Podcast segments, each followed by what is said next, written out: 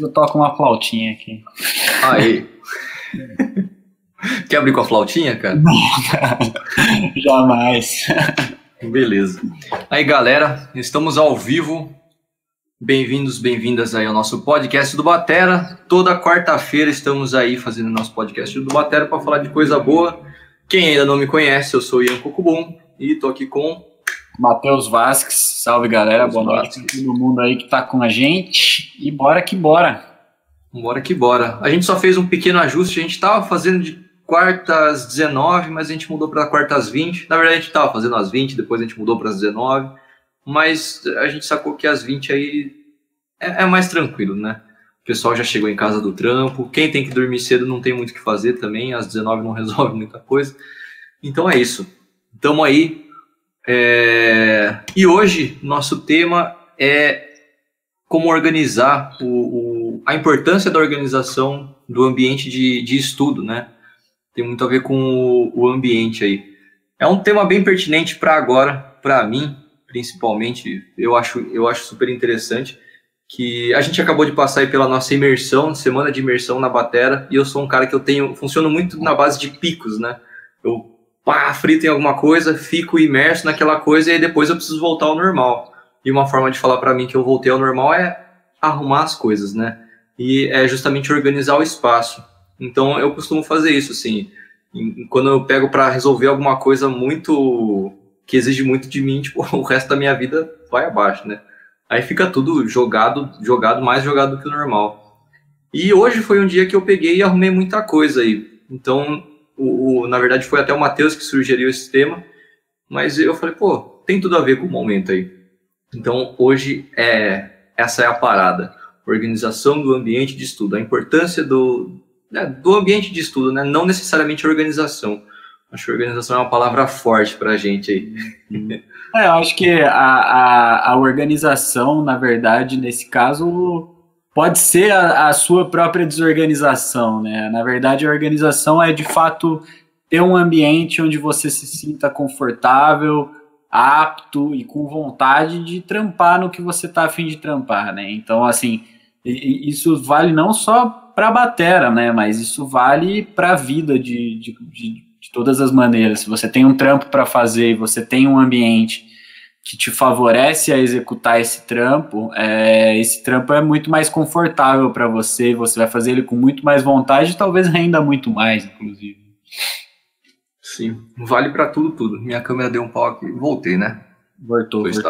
Aí.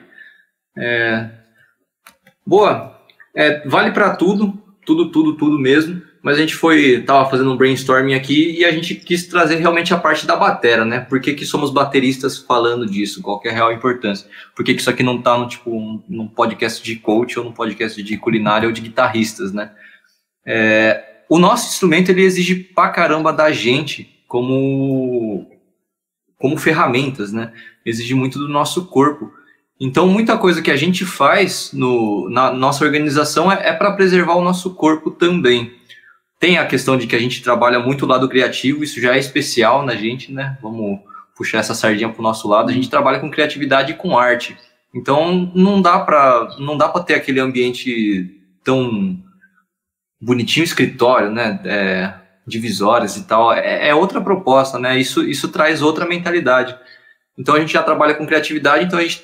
é interessante, ou não, vamos falar sobre isso, a gente procurar um ambiente que estimula a nossa criatividade. Mas tem a questão do nosso corpo. A gente depende muito dele. Que eu até estava falando antes aí, a questão, tipo, vocalistas. O vocalista, é importante o cara cuidar do corpo, porque a saúde tem tudo a ver, né? O cara tem que estar tranquilo aqui na garganta, tem que estar livre de tensões, assim... normalmente, se o vocalista tá num dia ruim, ele transparece isso na voz, né? Se o cara tá num dia feliz, ele canta mais feliz. Isso é bem afetado. Mas fora isso, cara, tipo... guitarrista com dor na perna, né? O cara passa o dia inteiro com a perna cruzada, tá com... sei lá, fica com a perna formigando o dia inteiro. O cara toca a guitarra do mesmo jeito, né? O cara tá com a coluna torta, ele se estica lá no sofazão e toca a guitarra. A gente não, cara. Se a gente tem algum incômodo lá, o nosso play é bem comprometido, né? A gente já fica refém aí de um bem-estar. Diga aí um pouquinho. total entra no mérito da ergonomia ao tocar, né? Tipo, quando a gente vai tocar batera, a gente precisa dos nossos 4 membros, né? Os nossos 2 braços e as nossas 2 pernas, extremamente prontos para a atividade, né? Tipo, o que a gente está fazendo exige uma concentração muito grande, de coordenativa, né, dos movimentos, e essa coordenação, ela exige muito, mas muito, mas muito equilíbrio da gente, né? E eu acho que, inclusive, o equilíbrio é a coisa mais fundamental para você chegar em outro nível no instrumento, né? Que é, de fato, você conseguir sentar e ter o equilíbrio para executar o que você bem entender, né? A execução perfeita das coisas tá junto com o equilíbrio perfeito do seu corpo, né? Então, eu sempre uso uma frase do Dom Famularo, é a 10ª vez que eu vou usar nos nossos podcasts, eu vou usar de novo, que movimentos tensos produzem um som tenso, movimentos relaxados produzem um som relaxado, né? Então a ergonomia do nosso play é muito importante. Então quando a gente fala de organizar o ambiente de trabalho, a gente fala, óbvio que a gente ainda tem muito para falar da questão criativa que o Ian mencionou, que é uma parte muito importante, mas para a questão criativa aparecer de uma forma interessante, você tem que estar confortável, né? Você tem que estar equilibrado, você tem que estar buscando, de fato, que uma postura legal que favoreça o seu movimento, né? Então, é sempre muito importante focar nisso, ajustar a altura do seu banco, testar novas alturas, deixa mais alto, deixa mais baixo, deixa meia altura, seu joelho 90 graus... Tenta encontrar uma posição que seja confortável para você. Se você não tem uma estante de caixa, se o seu pad de estudo é um criado mudo com uma toalha em cima, como um dos nossos alunos aí da Semana da Batera, se você não consegue alterar a altura do que você está batendo, da superfície onde você está batendo, você consegue alterar a altura de onde você está sentado. Então, se você está se sentindo muito baixo, muito fazendo esse movimento de ter que curvar seus ombros para tocar uma superfície mais alta, isso é um negócio que a gente tende a fazer, né? Quando a gente vai tocar mais para cima, a gente tende a colocar essa musculatura aqui para cima junto, né? Então a gente vai fazer isso. Quando a gente vai para baixo, a gente tem dificuldade. Outro cara que a gente pode citar, inclusive, da Semana da Batera, foi um cara que ele estava tocando, gente, que ele estava fazendo os exercícios dele com as pernas juntas, assim, e o pad em cima dos joelhos. A maior parte dos bateras já fez isso na vida, mas você estudar dessa forma é muito desconfortável, né? É totalmente anti-ergonômico e totalmente prejudicial à sua postura corporal, à sua musculatura, né? E qualquer dorzinha que a gente tem influencia no nosso play, cara, porque você está incomodado com alguma coisa. Quando você está incomodado com alguma coisa, você não está pleno ali no que você está fazendo. Então, acho que muitas vezes... Fala aí. Muitas vezes não entra nem como dor, né? A gente nem não chega a sentir dor, ou a gente não identifica como dor, mas se a gente não está confortável ali, né? Tipo, se é uma posição que a gente não consegue, ou não gostaria de passar mais do que meia hora, a gente vai tender a procrastinar aquilo, né? Você não vai querer ficar praticando, olhando para sua mão, se a sua coluna não está confortável, né? Se você sabe que se você passar algumas horas lá, você vai ter uma dor nas costas, você não vai querer passar 15 minutos, né? Isso é realmente bem forte. Eu lembro que, inclusive, foi o Ricardo que comentou aí nos comentários em algum dia, sobre aqueles padzinhos de joelho, né? Que a galera coloca no joelho. Ele falou que nunca conseguiu se adaptar com esse pad que, não sei se você já viu, que bota um velcro na perna, né? Meu primeiro pad de estudo foi um desse, vinha junto com a matrícula das minhas aulas, e depois, na verdade, esse pad eu acho que eu doei para alguém, assim, eu dei para algum amigo que estava começando a tocar, que eu já tinha outros pads, e depois, mais para frente, eu comprei um, tipo, bem reforçadão, assim, né? Era uma estrutura de madeira e tal, paguei até meio caro nele. E eu falei, deixa eu ter um pad de joelho de novo, né? Mas, cara, qual que é a sua visão sobre esses pads de joelho? Você acha que funciona? Que ele não exige que você fique com as pernas juntas, né? Exatamente. Do jeito que o cara tava ali. O pad de joelho, ele funciona pelo mesmo motivo que tocar no nosso joelho, no nosso próprio joelho funciona, né? Ele só evita que você machuque o joelho. Eu toco muito... Uma das superfícies que eu mais uso para praticar é o meu joelho, na verdade.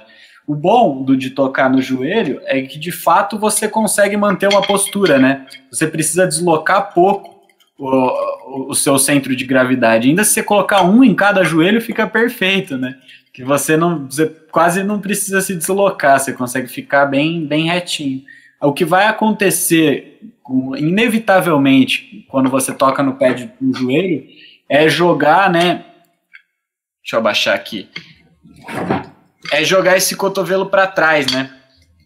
E esse movimento aqui, né? De jogar esse cara um pouco para trás. Então, quando você está tocando no joelho, normalmente você tem que fazer isso. Então, você tensiona um pouco essa região das costas aqui, né? Ela vai ficar bem mais tensionada do que do outro braço, que já está numa direção mais reta aqui. Eu acho que não tem grandes problemas nessa posição, a não ser que você vai ficar, de fato, muito tempo nela. Você vai gerar uma tensão no braço que você está jogando mais para trás, inevitavelmente. Mas, para momentos de estudo rápido, você está em turnê, viajando de uma cidade para outra, precisa fazer um aquecimento rápido, eu acho perfeito, uma grande ferramenta. O joelhinho. É. Tanto o joelho quanto um pad. Uma que eu gosto de fazer, eu gosto de tipo, cruzar a perna e botar e bater na sola do tênis. Deixa eu mostrar aqui. Para quem for ver no Spotify depois não vai ver, né? Mas tá aqui, ó. Para quem vê no YouTube. Eu cruzo as pernas e tô aqui. E com essa mão aqui. Né? Então, tipo, eu bato uma baqueta aqui e outra aqui. Isso eu faço direto, assim. Talvez vocês vão até... Fica aí, vamos fazer um concurso algum dia aí. Quantas vezes a gente repete informações aqui no podcast e quantas vezes vocês vão me ver fazendo isso aqui no meu pé. Não tem. Mas eu gosto dessa posição. Do meu joelho eu realmente não gosto muito. Eu acho que eu já me machuquei, cara, bastante de bater no joelho insistentemente, assim. E no pé tem um rebotezinho mesmo, né? Na sola do tênis tem esse rebotezinho. Eu gosto de trabalhar um pouquinho com esse rebote. Mas eu tenho cada vez mais buscado toque sem o rebote também, né? Pra buscar trabalhar o punho e tal. Mas eu até vou contar uma curiosidade, cara. Sabe pra que o meu joelho me ajudou muito? O meu joelho me ajudou muito a tocar com dinâmica baixa. Porque eu tinha muito costume de tocar muito forte. E quando eu tocava no meu joelho, eu me machucava muito. Porque eu descia a lenha no meu joelho. E aí eu falei, pô, se eu vou tocar no joelho, eu tenho que tocar. Que aí eu vou me machucar menos... E é bom, porque o joelho não tem rebote também. Então você trabalha muito esse movimento de punho. Você força demais ele. E aí, cara, o joelho ele te ajuda a trabalhar uma dinâmica mais baixa, porque você não pode se machucar. Então se você ficar fazendo um... Você quase não sente no joelho de verdade, né? E ao mesmo tempo você está praticando o movimento, né? É muito legal. Eu usei muito o joelho para treinar dinâmica, na verdade. E até hoje, assim, quando eu toco no joelho, eu me machuco pouco, porque eu toco bem... Buscando um movimento de punho mesmo, né? É, exato. Bem legal. Curtinho, bem curtinho. O tap mesmo, né? Sem levantar a baqueta, só, ela praticamente só descendo. Eu faço isso bastante na... Às vezes dá louca, você dá uns assentos, umas porradas no joelho, assim, você... Opa! Cuidado aí, cara. Eu faço bastante na mão, assim, enquanto eu tô, tipo, lendo alguma coisa, eu tô aqui, né? Tenho bastante discussão de fazer na mão. Esses dias eu falei para um aluno, faz nas costas da mão, porque se fizer com força você vai se machucar pra caramba. Aqui dói, né? Exatamente, cara. É uma onda, assim, fazer esse teste, para desenvolver esse toque leve. Esses dias também rodou, na verdade eu vi faz um tempo, mas aí mandaram para mim de novo, de tocar em ovo, você já viu essa? Ô louco, nunca vi essa. É o paradidão em ovo. Eu acho que é do Aposan, não sei. Mas tipo uma almofada aqui, aí um ovo no meio. Aí ele fazendo um acento do paradidão nas almofadas. Tac, tac, tac, tac, tac, tac. Ah, que da hora. Vou testar fazer isso, fica o desafio pra galera. Mandem vídeos pra gente. Principalmente se der errado. Se der certo, não tem graça. Tem o desafio da moeda também, né? De manter a moeda na parede. Isso aí é complicado. É, será que é possível isso? Já conseguiu fazer isso aí, mano? Não, eu nunca consegui, mas eu já vi vídeo de nego fazendo, que eu botei fé que o cara tava fazendo de verdade, que não era montagem. Tem um jeitinho de fazer, né? Tipo, tem a... Se você segurar com uma baqueta e bater com a outra, assim, tem que dar um miguezinho, né? Mas será que no toque duplo você não consegue sem dar migué? Não sei. Vai saber, né? Tem uma... Eu lembrei de uma publicidade, acho que era uma contracapa de alguma Modern Drummer, assim, do Max Koles, né, do Crisium, comendo um pãozinho, assim, e com uma mão na parede, segurando uma moeda. Ele é uma montagem, claro. Mas tem esse joguinho da moeda. Mas, bom, vamos deixar de sugestão aí a do ovo pra galera. É, então, deixa... A do ovo é mais legal, é mais... Eu acho que é mais plausível, inclusive, que a da moeda. Na moeda você tem que estar ali guerreando pra fazer muito rápido. Eu fiquei pensando que dá pra botar um ovo cozido e dar um migué também, né? Mas vamos fazer com ovo cru. Dá sim, claro. Ó, respondendo a pergunta do Ricardo aqui. Dá resultado fazer exercício com as mãos nas pernas? Com certeza. O toque de punho é esse cara aqui. Se você treinar esse cara em qualquer superfície, você está tocando toque de punho. Se você é capaz de fazer...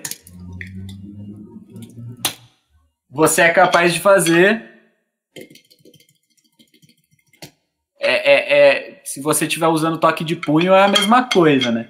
Então vale a pena sim treinar com as mãos. Inclusive eu recomendo, porque você vai forçar esse movimento aqui, né?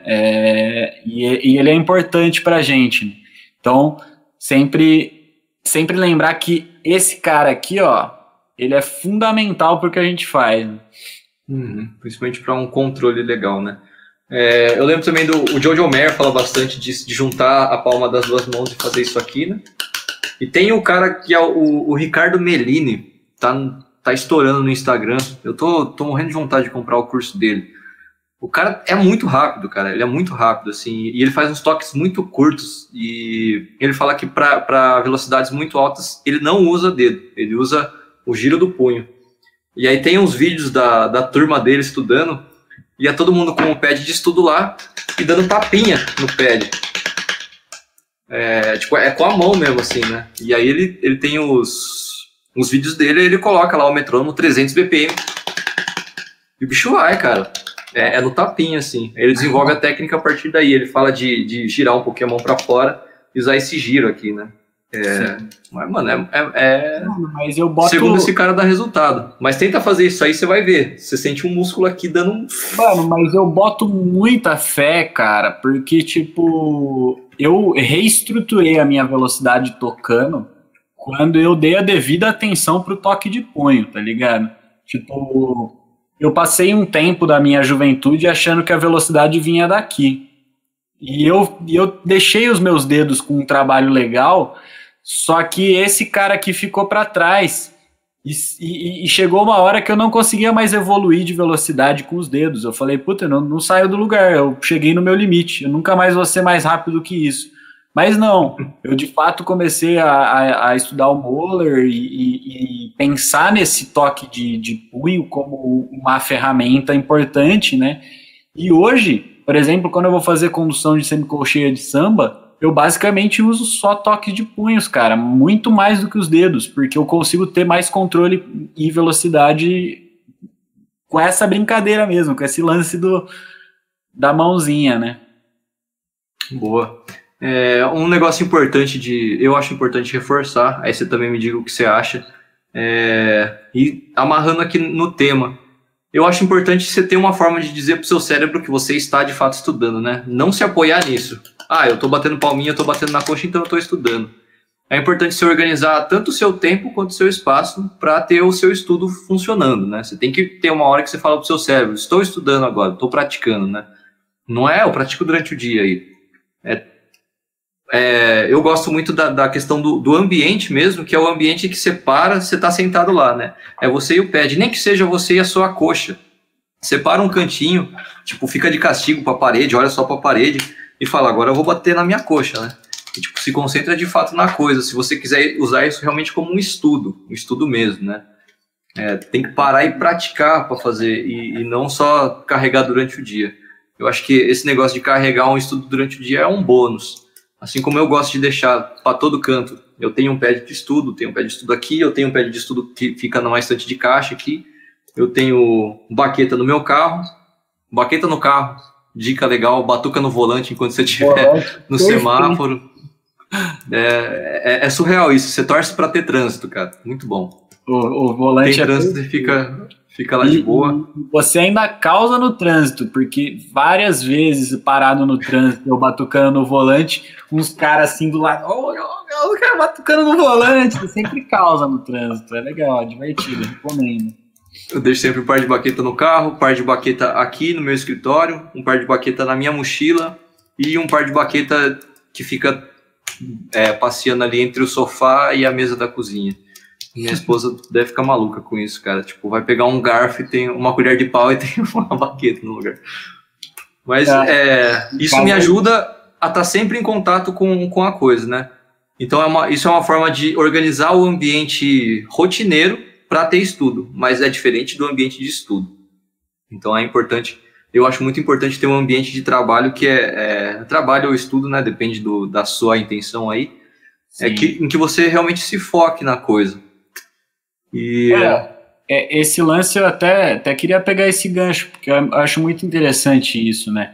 Você deixar vários pares de baquetas espalhados pela sua casa, vários pads espalhados pela sua casa, você deixar gatilhos para você ter pequenas práticas durante o dia ali, ou brincadeiras com a baqueta e tal, e ter esse contato, eu acho muito legal, eu acho que agrega muito, é um negócio que eu faço, que o Ian faz, e boa parte dos profissionais que eu conheço acabam fazendo também, porque no final das contas o nosso instrumento é um instrumento muito incômodo, mas com um par de baqueta você consegue batucar em exatamente qualquer lugar, né? Então, assim, a gente também, além de ter limitações, a gente pode olhar pelo ponto positivo e falar, cara, a gente pode praticar em qualquer lugar, né? Então a gente pode se rodear disso, mas de fato eu corroboro 100% com o Ian que uma coisa não exclui a outra. Você ter esse contato, independentemente se você está estudando ou não, com a batera é muito legal, mas é importante você ter de fato esse ambiente e esse estudo programado, né? Então, eu vou sentar para estudar batera. Então, beleza, eu vou estudar repertório, não, eu vou estudar técnica, não, eu vou estudar coordenação, eu vou estudar, sabe, aí independe, o grande lance é você ter a organização de ter esse momento que você vai focar única e exclusivamente nisso, né, é que nem ouvir música, você pode ouvir música enquanto você cozinha, você pode ouvir música enquanto você faz exercícios físicos, você pode ouvir música enquanto você dirige, você pode ouvir música enquanto você faz qualquer coisa. Mas não necessariamente você tá com a sua atenção voltada 100% para a música e fazendo uma escuta focada em música, né? Então, assim, quando você senta, bota um disco e seu foco é único exclusivamente ele, aí você tem outra abordagem. É a mesma coisa em relação ao estudo. A hora que você senta, bota seu foninho, liga o metrônomo e tac, tac, tac, tac, tac, vou praticar, aí você tá com foco nisso, você está com a cabeça nisso, você está prestando atenção no seu movimento, você está prestando atenção por que seu braço está falhando mais aqui e menos aqui. Então, assim, você está, de fato, olhando para o conjunto de uma forma mais holística, né? Então, assim, tenha esse contato perene com a coisa, mas não esqueça de programar o seu estudo também, né? Nem que você tenha 10 minutos por dia, mas são 10 minutos que contados no relógio você vai sentar ali e pensar única e exclusivamente naquilo, saca? Uhum. Boa. Aí tem aquela questão de conseguir colocar isso no dia, né? Às vezes é difícil, a gente não consegue achar 10 minutos no dia para fazer isso. E aí eu gosto muito, você falou aí da palavra gatilho, ela realmente é a palavra, né? Você passa pelo negócio e dispara, você fala, era isso. Eu sou um cara extremamente impulsivo. Apesar de ser um cara organizado, eu sou sistemático pra caramba, eu sou muito impulsivo. E como é que funciona esse negócio, né? Como é que eu consigo ser sistemático e impulsivo? Eu gosto da sistematização, mas eu funciono de forma impulsiva. E aí, pra eu não ficar maluco, né, no final do dia, de falar, nossa, eu fiz um monte de coisa, mas eu não sei o que eu fiz, não fiz o que eu queria. Eu fico colocando gatilhos em volta de mim, pra eu conseguir, tipo, Na verdade, eu me planejo, eu uso o tempo que eu tenho realmente de energia não impulsiva para me organizar. E eu vou distribuindo esses gatilhos aí no meu ambiente para eu conseguir resolver minhas coisas. Por exemplo, aqui nesse ambiente que eu tô, é o meu escritóriozinho, né?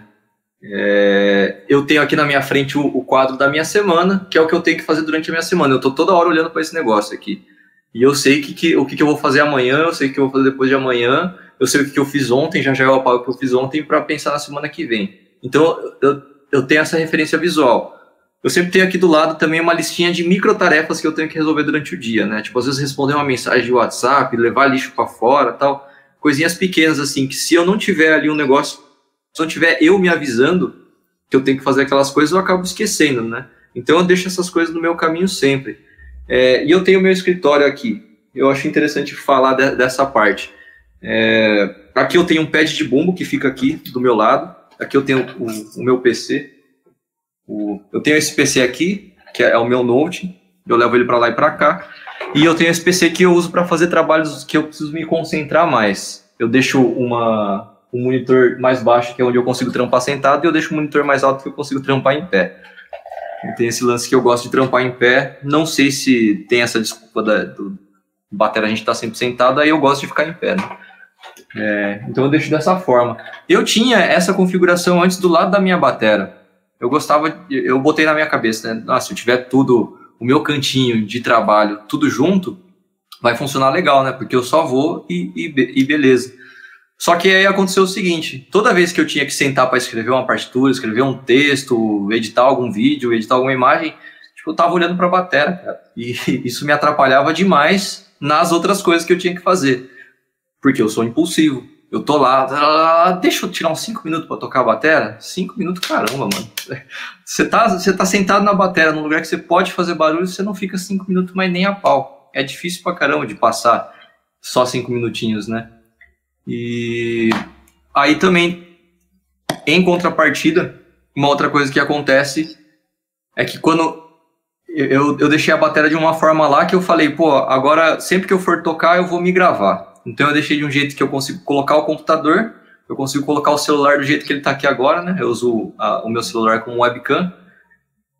Coloquei lá, é só plugar, assim, em menos de um minuto eu tô me gravando, para eu gravar todos os meus estudos. Só que às vezes meu computador tá na mochila, às vezes meu celular tá sem carga, às vezes meu celular tá pra lá, às vezes meu computador tá em outro lugar, tem que levar o carregador, às vezes não tem tomada, às vezes eu esqueço do adaptador. São empecilhos pequenos, e essas coisinhas me fizeram tocar menos Batera. Então, tipo, mesmo quando as coisas estão programadas pra eu fazer, se tem algum empecilhozinho, isso me atrapalha, né? Então, aí vem essa importância de ter clareza em como é que eu não me engano, né? Como é que eu faço para eu não me enganar, ou alguma coisa assim, né? Eu penso muito nisso, assim. Eu preciso das pistas visuais e ficar a todo momento me lembrando do que eu tenho que fazer. Porque boa parte da nossa vida a gente roda em piloto automático, né? Então o ambiente coordena a gente. Total. Eu acho que a gente, tipo... Nós somos todos seres humanos, né? E por essência, nós somos procrastinadores, né, cara? Tipo, por essência, a gente gosta de acordar de manhã e ficar na cama, na real. Não quer levantar. Você tá com preguiça. Aí você ranga, você tá com preguiça. Aí você faz qualquer coisa, você fica com preguiça. Tipo, a gente é procrastinador por essência, né? A gente, de fato, quando a gente tá afim de fazer alguma coisa, a gente precisa buscar forças, né, para fazer isso. E para buscar forças, a gente também precisa evitar distrações, né? Tipo, esse cara aqui é um diabo de uma grande distração, por exemplo, na minha vida. Tipo, ele é um cara que me ajuda muito a procrastinar, por exemplo. Porque às vezes eu falo, deixa eu dar uns 5 aqui, eu já vou pro pad. Aí eu começa a mexer no celular, 5 virou 10, 10 virou 15, e quando você vê, você perdeu um tempo considerável ali que você poderia ter, de fato, feito alguma coisa interessante, né? Tipo, nossa, mas agora você tá me falando que eu não posso ver meu Instagram. Não é isso que eu tô falando. Eu tô falando que, tipo, a gente tende a procrastinar, e algumas ferramentas e algumas coisas que a gente coloca no nosso dia ajudam nisso, né? Então a gente tem que, de fato, criar organismos para nos fazer focar, né? Nos fazer concentrar de fato no que a gente quer fazer. Eu concordo, eu partilho, na verdade, não concordo, mas partilho dessa impulsividade do Ian. Eu não sou um cara muito organizado, eu sou um cara bem bagunçado, na verdade, e eu também sou muito impulsivo. Então, assim, quando eu entro aqui no estúdio, é até difícil de me tirar daqui, porque eu entro num ciclo. Só que esse ciclo ele pode ser muito bom, pode render muito, ou ele pode ser um ciclo vicioso de que eu fico fazendo a mesma coisa e não saio do lugar, porque eu também... eu tô procrastinando dentro da atividade que eu tô fazendo, saca? Tipo, eu sentei pra tocar bateria, mas eu não falei, eu vou estudar isso aqui por causa disso aqui. Eu sentei e falei, não sei o que eu quero tocar, talvez eu vou botar um som, aí você bota um som, começa a tocar junto e fala, mas não era esse o som que eu queria tocar. Vou colocar outro aqui. Aí você escolhe outra coisa, começa a tocar, mas não era bem isso. Aí você começa a tocar qualquer coisa, mas não era bem isso. Aí quando você viu, você tá numa dessa faz 2 horas, sacou? Então, assim, você perdeu, tipo, uma infinidade de tempo que você poderia ter praticado. Então, eu também tento deixar aqui as minhas coisas bastante organizadas. Até tinha comentado com o Ian, vamos ver se eu consigo abrir a webcam aqui e mostrar um pouco daqui do meu espaço pra vocês verem como eu organizo. Organiza ou desorganiza, né? Organização é uma palavra relativa aí, né?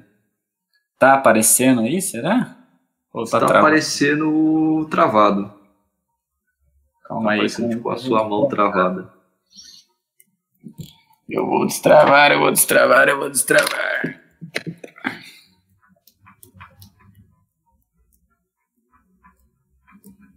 Não foi? Não foi, ainda não. Nada. Que desgraça. A tecnologia nunca ajuda a gente. Ou pelo menos a mim, que sou meio Zé Ruela. Deixa eu voltar aqui, e aí eu falo melhor do que tentar mostrar. Ou deixa eu tentar de novo, porque a tecnologia é misteriosa. Ó aí foi. Você tá ligado que diploma de tecnologia é isso, né? Você aprende a falar tente outra vez. Então, é misterioso. Mas o que eu queria mostrar pra vocês, tipo... Dá pra ver aí? Agora travou de novo. Voltou? Voltou. Vamos ver se foca. Dá um toquezinho na tela para focar. Aí. Bom, aqui fica o meu pad de estudo, de bumbo, com o meu pad de caixa e um espelho para eu, de fato, quando eu estou aqui estudando, eu tenho uma alternativa de ver o meu movimento de frente, né? Então eu sempre recomendo, tipo, quando a gente vai usar pad, tem um espelhinho, porque de fato você consegue analisar o seu movimento em tempo real ali, né? Aqui vocês podem ver o nosso grande de control, tá sempre aqui junto com as minhas coisas. Aqui eu tenho algumas peças de batera que eu uso para variar também um pouco. Aqui fica o meu kit que eu uso para estudar. Diretamente ligado na minha plaquinha aqui, os microfones todos aqui, o meu computador fica normalmente aqui em cima desse negócio, então fica bem na mão, o teclado aqui uma infinidade de métodos, né? Esse cara aqui é um método de Zabu, e eu vou gravar um baião para uma das minhas bandas, e eu estava buscando algumas ideias aqui nesse método de Zabu, um método do Eder Rocha, Zabumba Moderna. Nossa. Aí aqui tem também Batuque o Privilégio, Imaginação Rítmica. O Imaginação Rítmica é o livro que eu mais estou estudando recentemente, é o livro do Ramon Montaigne. Esse aqui eu usei nas últimas aulas de bateria, né, que a gente falou de samba, então bateria contemporânea do Jaime também está aqui. O Wilcoxon, que eu estava usando para tirar algumas ideias rítmicas para viradas, essas coisas. Mas é isso aí, tudo fica meio junto, meio próximo para evitar distrações, né? E para que eu consiga, tipo, de fato, focar 100% do tempo em estar produzindo música, estar fazendo alguma coisa relacionada a isso, né? Tornar meu tempo aqui produtivo de alguma forma, né? Legal. Na verdade, tem distrações, mas todas são boas, né? Se você se distrair... Pô, me distrai com um livro do Ramon. Ah, que pena. Mas é um livro do Ramon, né? Não é um gibi da Mônica, saca? Nada contra o gibi da Mônica, mas, tipo... A gente procura isso, né? Interessante isso. Os meus livros, eu cheguei a deixar eles... eu fico caçando formas de organizar. E eu montei uma prateleirinha lá no meu estúdio, que uma prateleira, assim, junto com... Então, tem um quartinho da bagunça mesmo, que ficam ferragens, pedaços de ferragem, que eu não sei nem por que eu guardo até hoje, eu tenho dó de jogar fora, né? Mas, tipo, eu tenho muito pedaço de coisa que eu não sei nem de onde saiu, cara. Que tem um estúdio lá, tem o República do Som, que quebra coisa, que já tinha coisa lá desde antes. Eu recebi muita doação de amigo, tipo, amigos meus frustrados na música, ou não necessariamente frustrados, mas que não tem mais onde empilhar coisas, os caras, tipo, simplesmente me dão, né? Pô, mano, pega isso aí, eu não sei se nem se serve, mas aí eu vou estocando, né? Eu tenho uns negócios de iluminação, bags e tal, fica tudo num quartinho da bagunça. E aí lá eu coloquei uma prateleirinha e eu deixei os meus livros bonitinhos, assim, cara. Eles estão lindos, maravilhosos lá. E eles ficaram lindos, maravilhosos lá. Tipo, eu não entro naquele quarto. E quando eu tô estudando batera, eu não alcanço ali, né? Então os livros foram ficando, ficaram empilhando. Aliás, eu voltei a olhar pra eles quando a gente fez o podcast falando de métodos. Aí eu peguei eles e trouxe pra cá. Eu joguei eles no armário aqui dentro. Tipo, eu literalmente joguei. Tipo, na verdade, eu não joguei, né? Eu coloquei eles assim, plá. Eles estão, tipo, num caos aqui. Só que eles estão de um jeito que eu olho pro armário aqui e eu vejo todos, né? Aí eu, pô, tá aqui. Eu tô com o meu pad aqui, né? Vou mostrar que eu tenho, tipo... Eu tenho esse pad aqui que fica na minha mão. E eu tenho esse pad que fica na estante de caixa. Aqui comigo. E do meu lado aqui eu tenho contato visual com os meus livros, né? Então às vezes eu tô aqui batucando, pô, tá ali, né? Tá, se o negócio ficar guardado, ele empoeira, né? Existe essa recomendação aí de não sei quem que tá certo no mundo, né? Mas não, sempre, tipo, acabei de jogar uma baqueta no chão, saca? É isso que eu faço. Sempre tem lugar pra guardar as coisas, né? Então você guarda, usou, guardou, guardou, usou. Cara, isso não funciona pra mim, simplesmente não funciona pra mim. Acho que é por isso que uma hora a gente quer a nossa independência, né? Meu carro é uma bagunça também, cara, tem tudo jogado lá, mas são coisas que eu preciso... Meu carro só não serve pra dar carona, mas ele tem tudo que eu preciso lá, né? Tem baqueta, tem mochila de sobra, tem umas cordas lá, então tem pad também, eu deixo uns pad no carro, esses padzinhos aqui, na verdade, é um parceiro meu que me passa, né? E ele me passa vários desse aqui. Eu devo ter mais uns 3 desse aqui, né? Que eu vendo eles. Eu faço essa revenda pra eles. Então, vira e mexe, eu tô lá, né? Encontro um aluno, encontro alguém. Eu falo, pô, mano, eu tô vendendo esses pads. Quer um? Tem no carro. Já pego lá, né? Então, tem esse... A minha bagunça, ela toda tem uma motivação, né? Não é só bagunça de desleixo. Se alguém chegar aqui e falar, deixa eu dar uma arrumada, deixa eu organizar suas coisas, eu fico louco, cara. Eu não sei onde foram guardadas as coisas. E aí elas vão ficar guardadas, isso é horrível. Pra mim, elas têm que estar tudo na mão, né? As distrações têm que ser produtivas. A gente assume que é distraído, a gente assume que é impulsivo, e a gente faz de tudo pra fazer esse cara impulsivo funcionar da melhor forma possível, né? Exatamente, cara, perfeito. Esse final do raciocínio foi perfeito, porque, tipo, é de fato o que acontece comigo aqui também. Eu, tipo, eu sei que eu vou me distrair, eu sei que o meu dia não vai ser perfeitamente como eu planejei. Então eu preciso me cercar de coisas que vão me distrair pro bem, né?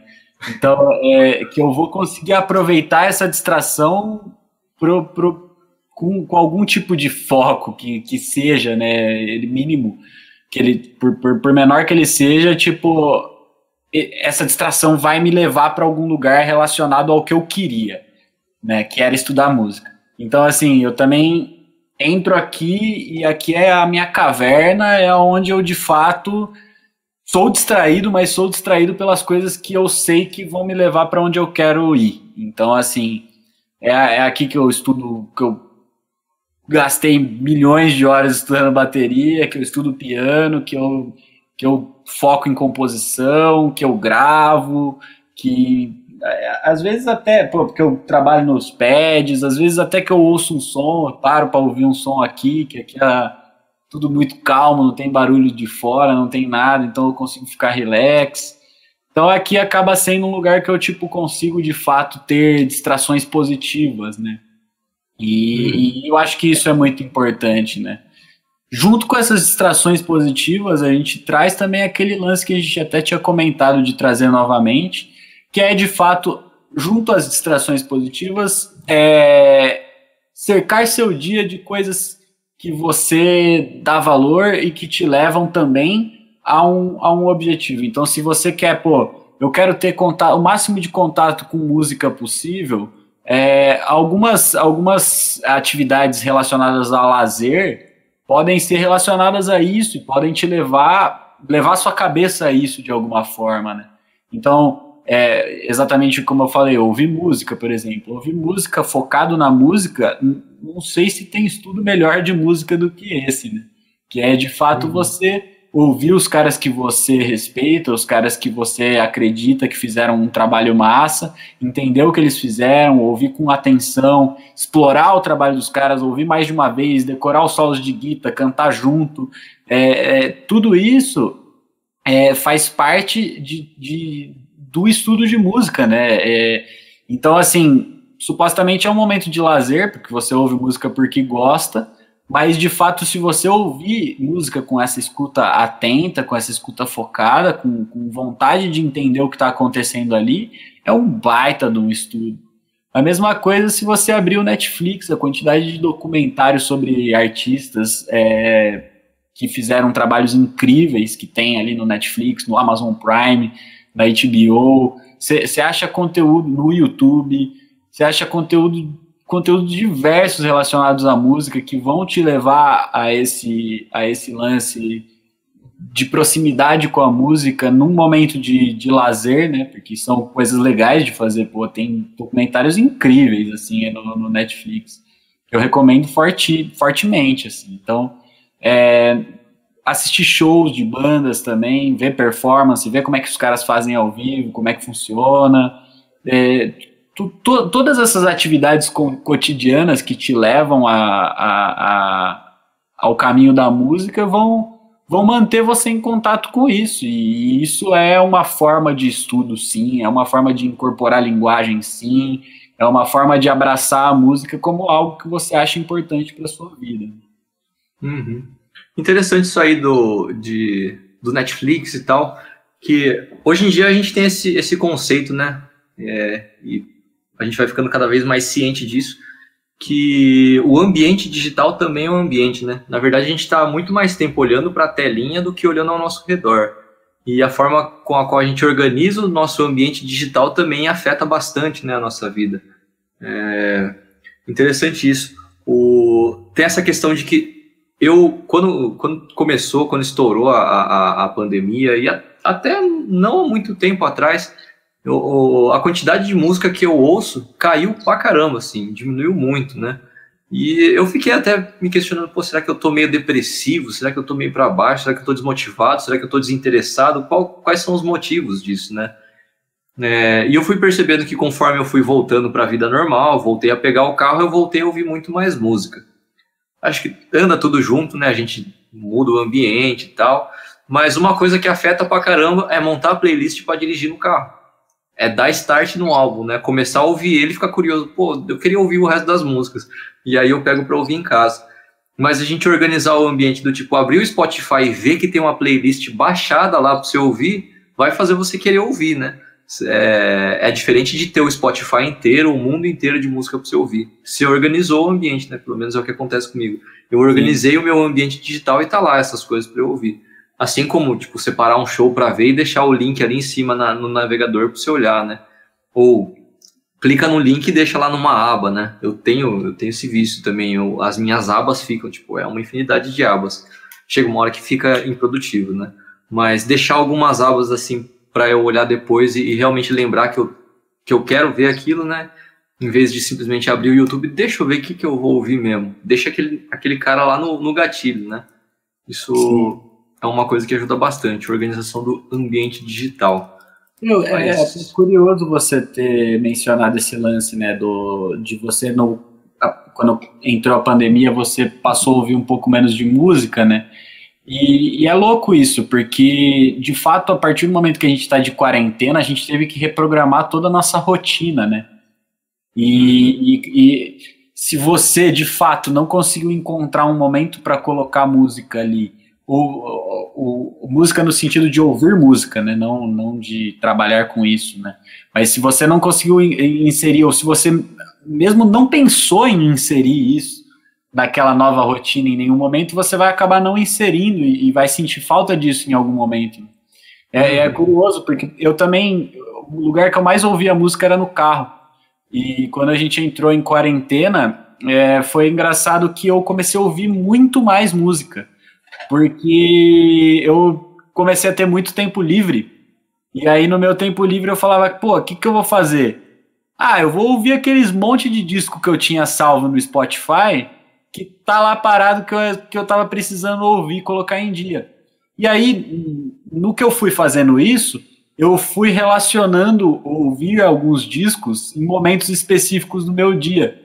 Então eu criei essa rotina logo no início da quarentena. Então eu acabei, de fato, exercitando muito isso, ouvindo muito som, porque desde o início eu acabei colocando isso na minha rotina. E foi de um jeito meio... Não foi planejado. Eu não sentei e falei, nossa, eu preciso planejar um horário. Foi meio, puta, eu não tenho o que fazer. O que eu vou fazer? Vou ouvir aqueles discos que estavam parados lá. E aí eu acabei adicionando isso na minha rotina, né? E foi até engraçado que recentemente eu acabei com a lista de discos que eu tinha anotado e fiquei refém. Eu falei, pô, não tenho o que ouvir. Aí o Spotify me salvou, que ele dá sempre ótimas recomendações. Pode crer, interessante. Eu também voltei a ouvir bem mais música por questão dos alunos, né? Voltaram bastante aí os alunos presenciais e tal. Então a coisa vai voltando, eu ouço muito música de acordo com a minha necessidade, né? Necessidade, assim. O aluno fala, cara, queria ouvir essa música, você já ouviu esse negócio, queria aprender esse som e tal. E aí eu realmente gosto muito de cavar no interesse dos outros, né? Eu até falo, esses dias foi engraçado, um aluno meu me perguntou, Ian, qual que é a sua banda favorita? Eu falei, difícil, hein, velho? Sei lá, nossa, não sei nem qual que é o meu estilo favorito hoje, né? Mas normalmente eu sei dizer o que eu estou mais ouvindo, mas qual que é o meu favorito, assim, eu vou muito pelo que está sendo pedido para mim, e eu sempre sinto muito prazer em ouvir coisas, né? Mas eu realmente não consegui achar esse espaço, e eu até ia te perguntar isso, você tem o espaço, o ambiente para ouvir som, para ouvir focado em som, como é que você costuma fazer? Essa parada, é foninho no escuro, é foninho olhando pro teto? Cara, foninho no escuro, eu tenho uma área externa bacana aqui na minha casa, que fica, logo que eu saio, a porta do meu estúdio fica pro lado de fora da casa, então fica pra essa área externa, e tem um sofazinho aqui, então normalmente eu sento nesse sofazinho, acendo um cigarro, boto um som, apago as luzes e fico ali ouvindo, brisando, tentando entender, às vezes eu pego um caderninho, anoto alguma coisa, se eu tive alguma ideia legal relacionada àquele som, se vier alguma palavra, alguma coisa na minha cabeça, que pode talvez virar alguma coisa um dia. Então, assim, eu gosto desse momento, assim, uma das coisas que eu realmente gosto de fazer no meu tempo é ouvir música, assim. Então, eu tenho... Se você me perguntar qual que é a sua banda favorita, eu jamais vou te responder, porque... Para mim isso não existe, talvez tenha tido momentos na minha vida que alguma banda me influenciou um pouco mais ou um pouco menos, mas banda favorita é muito difícil, porque eu fui influenciado por muita coisa, né, então não tem nem como entrar nesse mérito. Mas, cara, eu sou muito fã dessa ideia de sentar e ouvir um disco de cabo a rabo. Até por isso que eu não gosto de discos muito longos. Normalmente discos que passam de 1h30 de disco eu já fico louco, porque eu falei, pô, esse disco tá muito, né? Eu gosto de discos um pouco mais curtos, porque eles me geram esse momento de concentração total, né? Quando ele é muito longo eu acabo perdendo um pouco da minha concentração. Então eu curto essa ideia, assim. Eu acho que é um negócio legal que eu fui construindo de hábito, assim, ao longo da minha vida. Legal, ter um lugar confortável para sentar, né? Ou para ficar e ouvir um som realmente faz diferença aí. Quando eu preciso ouvir um som, assim, eu gosto de o sofá ou a cama, realmente. Essa cadeirinha aqui que eu tô, ela não é muito confortável, Tipo, ela é legal para trabalhar, mas não é muito legal para ouvir som. Ouvir som em pé não é um negócio que também vai funcionar muito bem para mim. E com contato visual com pad ou batera, não dá. Eu vou batucar. Acontece pra caramba, pra caramba. Eu tô ouvindo um som e aí eu desligo o som e vou tocar. Pô, tive uma ideia, legal esse negócio, né? Deixa eu tentar entender essa frase aqui. Aí já eu tô tocando outras coisas nada a ver, né? Então eu realmente preciso separar esse espacinho. Só que aí tem essa questão, né? Sofá é sofá, cama é cama. Sofá a gente senta normalmente pra ver TV e pra dar um relax. E depende, vai muito do ambiente de cada um, né? Mas o sofá é um lugar que a gente tá muito vulnerável. Você tá sentado no sofá, pô, significa, é uma forma de dizer estou aberto para conversar, né? Então minha esposa passa, pô, deixa eu te falar um negócio aqui, eu tava pensando nisso, né? E não tem como falar, pô, você não tá vendo que eu tô ouvindo um som aqui no sofá, no meio da sala, onde você passa? Não tem dessa, né? E às vezes na cama lá, pô, dá vontade de dormir. Eu também gosto de... Tem esse negócio do ambiente, né? Hoje não tanto, mas eu já sofri muito com insônia. Então eu gosto de separar a cama para dormir, assim, o quarto ele tem que ser um negócio assim que, se você tem o hábito de trabalhar sentado na cama, o negócio vai dar ruim depois para mim, né? Então eu gosto de separar o espacinho do quarto para dar um relax. Inclusive é uma coisa que conversa tudo com o que a gente falou aqui também em questão de ambiente. A minha esposa agora ela tá fazendo home office, né? Mas ela se mudou para cá fazendo home office. Então, na verdade, ela mudou o trampo, ela trabalhou tipo uns 2 meses, assim, desde que ela mudou comigo. Ela ficou não deu nem 2 meses, super pouco tempo trampando no escritório. Depois de toda a pandemia, ela voltou pro home office. Mas quando ela começou o home office, a escrivaninha dela ficava no quarto. E era horrível, cara, tipo, não horrível assim, de nossas vidas estavam insuportáveis, mas ela tinha muita dificuldade de descansar, porque, imagina, deitou na cama, você olha a escrivaninha, você tá trampando, olha pra trás, tem a cama, é horrível, cara, você não sente a mudança de ambiente, né, então tem tudo a ver com isso, você cria o ambiente para cada coisa, né, cria o ambiente para criar, o ambiente para ser produtivo, o ambiente de descanso. E o ambiente de ouvir música, essa sacada aí que você falou, pô, você tem o seu cantinho de ouvir som, né? Sim. Acho que eu vou separar o meu cantinho aqui. É uma boa. Que fica muito nessa de necessidade, assim, às vezes... Eu não encontrei o meu ponto ideal ainda. Na real, é o grande centro de tudo que a gente tá falando aqui, né? A importância do ambiente para qualquer coisa, né? A gente volta pro começo lá do... Primeira coisa que eu falei no podcast, vale para qualquer coisa. Então, assim, a gente de fato precisa de coisas que organizem a nossa cabeça para que a gente tenha de fato uma rotina organizada dentro dessa maldição capitalista que a gente vive, né? Se a gente não fizer isso, a gente não consegue viver, não consegue sobreviver. Por mais que a gente seja um ser ocioso, procrastinador, que gosta de ficar pensando na vida, infelizmente o sistema que a gente vive não permite que a gente faça isso, né? Se você ficar aí moscando, a vida vai te engolir. Então a gente, de fato, precisa criar essas...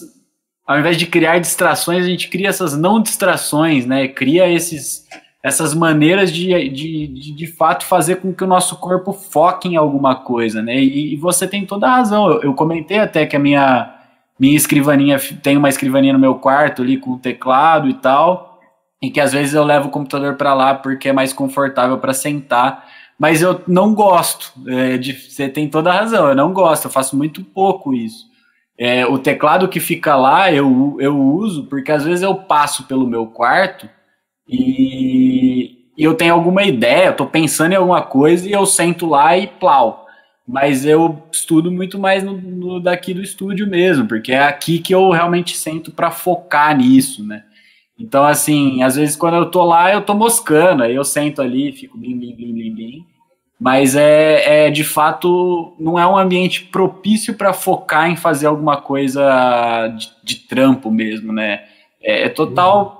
Total isso, assim, eu concordo veementemente, na real. A gente, de fato, precisa criar um lugar que a gente se sinta confortável e com vontade de trabalhar, né, de fazer, ou mesmo fazer qualquer coisa, que seja ouvir um som, né, que seja ter um cantinho ali onde você tem aquela cadeirinha confortável, que você sabe que você gosta, que você vai ficar ali 45 minutos, ouviu o disco inteiro, terminou o disco, você tá pleno ali, né? Você teve o seu espaço ali para isso. Acho muito importante. Legal. O negócio até ia pedir para você mostrar também a sua cadeirinha. Não sei se você tá na sua cadeirinha de praia aí. Opa, é ela. Olha ela aqui. Da hora. Isso faz... É um lance bem interessante. É uma boa cadeirinha para se ouvir um som também, né? Lá no estúdio eu tenho o banquinho da Batera e só. Inclusive, quando eu tentei deixar o PC lá para eu trampar, eu tentei usar o banquinho da Batera para trampar no PC, é bem ruim. E eu não consigo simplesmente sentar lá, eu não consigo passar muito tempo no estúdio sem ser tocando Batera, né? Eu não tenho nada propício para isso. Levar um banquinho, uma cadeirinha de praia, pô, isso é genial. Vou levar uma cadeirinha de praia pra lá, providenciar um. Essa cadeirinha de praia, cara, foi uma loucura, porque aqui no meu estúdio, fora o banco da Batera, eu tenho mais alguns bancos, mas são todos bancos mesmo, banquetas, espalhadas pelo estúdio. A maior parte deles virou mesa, né? Tipo, por exemplo, o meu computador nesse momento está apoiado num banco, né? O outro banco que está ali atrás virou o apoio da luminária. Aí tem dois puffs aqui que quando na época que tinha ensaio, né? Que a gente podia ensaiar, eu ensaiava bastante aqui no meu estúdio e sempre ficava pra galera sentar e tal. Só que aí quando a gente começou a dar as aulas online e tal, eu falei, pô, mas eu não tenho um lugar confortável, né, pra sentar e não sei o quê. E no começo desse ano eu fiz uma viagem pra praia e comprei esse diabo dessa cadeirinha. Aí eu falei, pô, eu tenho a cadeira mais confortável do mundo, que é a minha cadeirinha de praia. Eu trouxe ela pra cá pro estúdio e ficou, cara. Era uma das cadeirinhas que eu mais uso, na real. Massa. Um outro lance que eu fiz, vamos ver como é que vira esse resultado aí, né? De vez em quando, não sei se você faz isso, eu curto deitar no chão do estúdio também, né? Vamos massa. Assim. Toca pra caramba e lá, dá uma esticadona lá. É o meu chão, eu que pisei lá, é a minha sujeira. De qualquer forma, e eu deito no chão mesmo, assim, né? Pra esticar. E eu tenho um tapetinho de yoga. E eu curto também fazer uns alongamentos antes, às vezes depois, né? Eu curto botar esses alongamentos no meu dia. Mas é um negócio que eu tava fazendo muito pouco. E aí, ontem eu fui fazer, aí tipo, minha esposa tava fazendo na sala, tava fazendo os exercícios dela. E aí tem aquela, vou fazer no quarto? Não. Então eu peguei o meu tapetinho e eu levei pro estúdio. Aí eu estiquei lá, fiz os meus alongamentos logo antes de tocar a batera, né? E aí ele tá lá. Então, se você entrar lá hoje, você vê o tapetinho no chão e a batera, né? Então, talvez seja um lugar propício também para eu deitar no chão e ouvir um som, de repente. Apago a luz e fico olhando pro teto. Total. É um ambiente que você já está acostumado a se concentrar. Se você criar ali, de fato, um espaço onde você fica relax ali de boa, você fica com as suas ideias, perfeito. Acho que funcionaria perfeitamente. Inclusive esse lance de aliar o espaço dos exercícios com o espaço do seu estudo de batera, especificamente, eu acho muito legal também o lugar onde eu faço exercícios diariamente, né? É um bagulho que eu curto trabalhar meu corpo, eu curto ter consciência de movimento, do que eu tô fazendo, e a partir do momento que eu comecei a pensar nisso e adquirir isso, influenciou muito no jeito que eu toco e no jeito que eu me posiciono no kit. Eu gosto muito mais da minha posição tocando hoje do que antes de eu começar, de fato, a fazer exercício físico. Então, foi um negócio que, de fato, entrou na minha rotina com muita força. E também eu faço aqui na porta, cara. Na porta do meu estúdio é onde fica pendurado o meu TRX e deitado o meu colchonetezinho ali. Coincidentemente é o lugar onde eu ouço música também, que o sofazinho fica ali do lado. Então, assim, de fato é muito bom isso, né? Aliar esses espaços, mas ter essa divisão clara do que você precisa fazer e do que você quer fazer. Eu só preciso resistir à tentação de estar ali deitado no meu colchonetezinho ouvindo um som e levantar e correr com a batera ali do lado, né? Cara, ó, Uma estratégia que eu vou te aconselhar a fazer, depois você vê se você me fala se deu certo. Se comprometa a ouvir um disco de cabo a rabo. Enquanto não acabar o disco, você não vai desligar. Faz sentido. Enquanto você deu play na primeira música, enquanto você não terminar o disco, você não desliga aquele negócio. Você tem que estar comprometido com ele do começo ao fim. É o jeito que eu faço para ouvir e para mim funciona muito bem, porque eu de fato, eu sei que eu me comprometi com aquele disco, eu tenho que ouvir ele até o fim, saca? Então aí vai que vai. Boa, eu tenho feito isso também, mesmo quando eu não tô ouvindo concentrado, né? Eu fico lá, eu ouço muita música quando eu tô lavando louça, mas estou lavando louça, né? Aí eu dou uma olhada lá, pô, essa música aqui é interessante e tal, deixa eu ouvir ela depois. Mas aí, tipo, terminou as louças, eu sento lá e fico, deixa eu terminar essa parada aqui, né? Mas é realmente interessante. Tentar, né? É que eu tô colocando empecilhos, mas falando aqui é o Ian procrastinador, né? A gente tem dois seres. E um deles é o procrastinador impulsivo, que é um terror. Que a gente tem que domá-lo aí como se fosse um bicho mesmo, né? É um animal. Os desenhos animados já trouxeram pra gente essa concepção há muito tempo, né? Do anjinho e do diabinho, que estão sempre aqui. E os dois sempre têm ideias muito boas para contrapor um ao outro, né? Esse que é o pior. Sim. Bom, acho que deu para falar de bastante coisa de ambiente, né? Dá para a gente escalou mais coisas para falar, mas fluiu, sempre flui. Foi. Bom demais. Bom demais. É nóis, encerramos. Só Ricardo comentou com a gente aqui, pô. Ricardo sempre firme e forte ali. Ricardo sempre fiel aí. Mas beleza, é isso. Valeu aí pra quem apareceu, quem pipocou, quem acompanhou. E é isso. Toda quarta-feira estaremos aí, toda quarta-feira às 20. A gente tá ao vivo e toda semana pipoca novos aí. Tá no YouTube, tá no Spotify. Não sei de quanto tempo aparece no Spotify, quanto tempo demora para aparecer lá. Ainda não estou controlando isso, quem controla é o Sérgio. E então, a princípio até semana que vem. Valeu aí para quem viu e para quem verá. Certo? Boa noite, galera. Até mais. Boa noite e falou. Cadê o meu botão de falou? Falou!